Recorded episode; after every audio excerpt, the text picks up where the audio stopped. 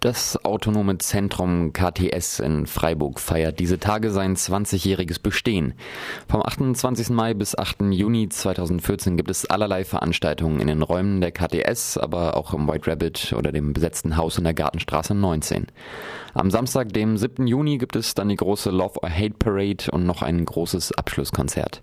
Radio Dreikland sprach mit Werner, einem aktiven KTSler und Mitveranstalter, über das Jubiläumsfestival und die Selbstverständlichkeit, über so einen langen Zeitraum ein autonomes Zentrum in Freiburg zu haben. Ja, das ist natürlich äh, nicht selbstverständlich, ganz klar nicht selbstverständlich. Das zeigt auch die Geschichte von solch einem Projekt. Das wurde natürlich und wird immer wieder umkämpft und hat auch jetzt nicht die Aussicht und vielleicht auch nicht das Ziel unbedingt so, so weit sich anzufassen, dass es zu einer Selbstverständlichkeit wird. Andererseits natürlich gut auch für die Akzeptanz solcher Räume einzutreten. Und das tut die KTS jetzt mehr oder weniger erfolgreich seit schon zwei Jahrzehnten. Ich glaube, das ist schon irgendwo eher erstaunlich. Aber die Stadt Freiburg ja, brüstet sich am Ende ja dann auch mit so einem alternativen Flair vielleicht, äh, ja, wir sind natürlich legalisiert, ist auch eine, eine Befriedung, eine Befriedungsstrategie, die da verfolgt wird und am Ende wird sich gern geschmückt mit linksalternativen, autonomen, in Anführungszeichen, Freiräumen. Und man muss da sagen, dass der Anspruch sich ja auch ständig wandelt und auch das immer von den Leuten abhängt, die gerade aktiv sind, die solche Projekte voranbringen oder nicht. Ja, viele Hochs und Tiefs. Selbstverständlich ist das natürlich nicht. Wie siehst du die Entwicklung der, KTS? Es ist, also wenn du jetzt auch sagst, legalisiert und ein bisschen anders vom Status her, aber ja immer noch viel los, politisch, kulturell. Also in der KTS ist auf jeden Fall ein Haufen los, auch jetzt gerade die kommenden zwei Wochen, da ist ja auf jeden Fall Programm en masse und es gibt immer wieder und einige Gruppen, die hier diverse Sachen machen, sei es politische Arbeit oder künstlerisch sich betätigen oder Leute, die hier Vorträge organisieren, Workshops und so weiter, halt, was, was halt so ein soziales Zentrum, so ein Kulturzentrum äh, an Alltagsprogramm hat. Ähm, da passiert schon einiges. Es hängt natürlich auch immer vom, vom Kontext ab, was ist gerade äh, Thema, was wird in der Stadt diskutiert, wo klinken sich dann ne, Zusammenhänge, die in so einem Projekt arbeiten, sich mit so einem Projekt identifizieren, wo klinken die sich ein. Äh, da gibt es dann Zeiten, da strahlt es mehr und mal weniger nach außen. Mhm. Ähm, sehr, sehr, sehr unterschiedlich. Jetzt gerade ist es auf jeden Fall sehr spannend. Es gibt gerade natürlich die, den Kontext Wagenburgen. Äh, es wird gerade wieder geräumt und beschlagnahmt. Wir unterstützen natürlich die Leute und das ist natürlich auch, äh, spielt das eine Rolle in, in unserer ja, in unserem Auftreten und wir werden das natürlich jetzt auch stark thematisieren und das ist auf jeden Fall ein, ein, größerer politischer Faktor. Wir haben ja jetzt gut, wir haben auch Stress gehabt, immer wieder in der Vergangenheit, auch zuletzt im Anfang des Jahres gab es diese Videoüberwachung ähm, gegen, gegen unser Haus. Ähm, jetzt gerade sehr aktuell sind natürlich eben diese ganzen innerstädtischen Auseinandersetzungen um, wie entwickelt sich die Stadt, entwickelt die sich mit oder ohne uns und oder gegen uns. Genau. Ich denke, dass wir da auch zusammen mit den Werklern viele kreative Antworten finden werden. Ja, heute beginnt das Jubiläumsprojekt von 20 Jahre Katz. Ähm, und zwar heute mit einer Filmvorführung und Zeitzeugengespräch. Richtig, ja. Zu den Besetzungen auch vor allem 70er, 80er Jahre. 80er Jahre, das ist ein bisschen jetzt der Anfang vom Jubiläum so, dass wir Veranstaltungen auch historisch versuchen, Rückblick zu äh, zu machen, uns mit Leuten zu unterhalten, die auch das alte AZ damals im, im Grünen miterlebt haben ähm, und jetzt halt dann auch mehr in die Gegenwart kommen dann im Laufe der Abende. Wir werden heute Abend halt eben, wie du sagtest, schon 70er, 80er Jahre mehr auf die große Zeit, in Anführungszeichen, ne, der Hausbesetzerinnenbewegung, um ein bisschen halt den Hintergrund auch äh, zu beleuchten. Und abends haben wir noch Leute eingeladen, die halt auch teilweise zu der Zeit dabei waren und wollen dem politischen Klima ein bisschen näher kommen, um auch, ja, die Idee von, von AZ ist natürlich immer eine politische und eine, irgendwo natürlich auch eine sehr äh, verrückte Idee. Autonomie ist ja eigentlich, ne, autonomes Zentrum für mich ist das immer ein wahnsinniger Widerspruch.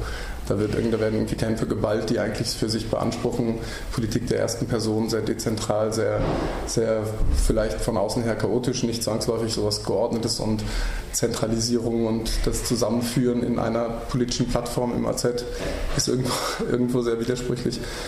Klar, ähm, wird es wahrscheinlich viele, viele Thesen und Meinungen zu geben und, und bestimmt auch nicht nur Gutes. Das äh, ist auch immer so, dass solche Räume können auch zur Polarisierung beitragen. Das kann Gutes haben, das kann Schlechtes haben.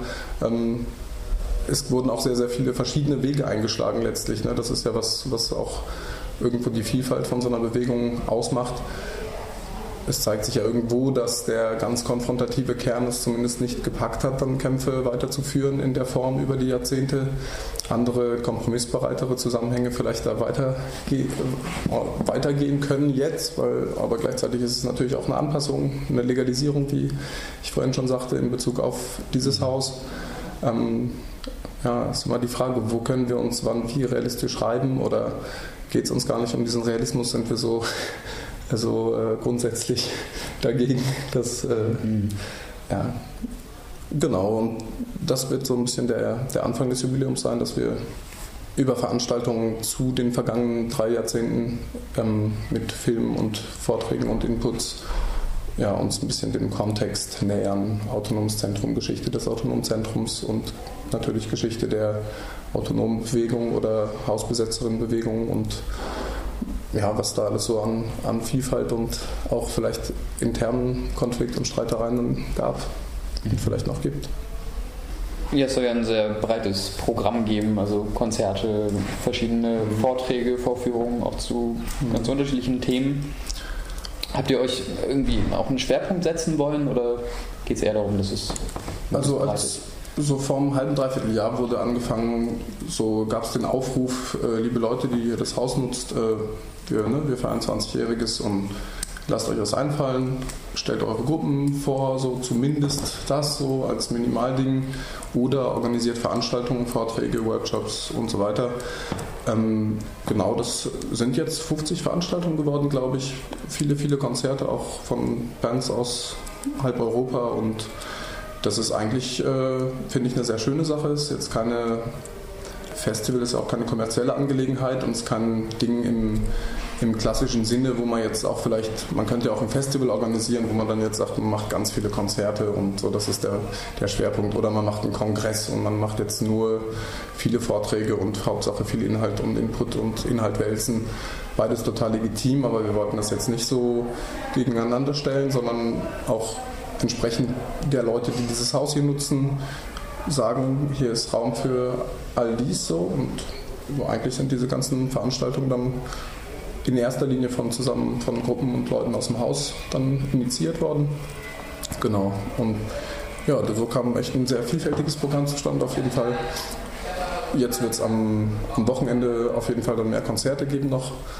Ähm, das Wochenende drauf, auch die zwei Samstage, denke ich, das wird halt so richtig fett mit irgendwie sechs Bands und mhm. äh, große, große Party auf jeden Fall. Soll ja nicht äh, zu kurz kommen. Haben aber auch gesagt, zum Beispiel die Freitage machen wir keine Partys hier im Haus, die beiden kommenden Freitage, Erstens sind auch woanders Veranstaltungen, aber vor allem wollen wir auch fürs Wochenende ein bisschen Luft haben, weil auch Vernetzung stattfinden soll, Treffen stattfinden sollen, Workshops stattfinden sollen. Jetzt auch nicht äh, das, ein Ungleichgewicht äh, herstellen wollen, dass wir jetzt zwölf, zwölf Tage Party machen. Also es sind nur zehn Tage, wo wir jetzt dann Party machen und zwei, wo man dann woanders hingehen muss, wenn man feiern möchte. Ja. Also Radio Dreigland wird ja auch live vor Ort sein und auch teilweise mitschneiden und senden. Ähm, Gibt es für dich eine Veranstaltung, wo das Radio sozusagen bevorzugt das begleiten sollte? Boah, es gibt wahnsinnig viele äh, sehr, sehr spannende Veranstaltungen. Ich hätte jetzt gesagt, die, es ist, glaube ich, sogar vorgesehen, über die Hamburger äh, Squatting Days zu berichten auch.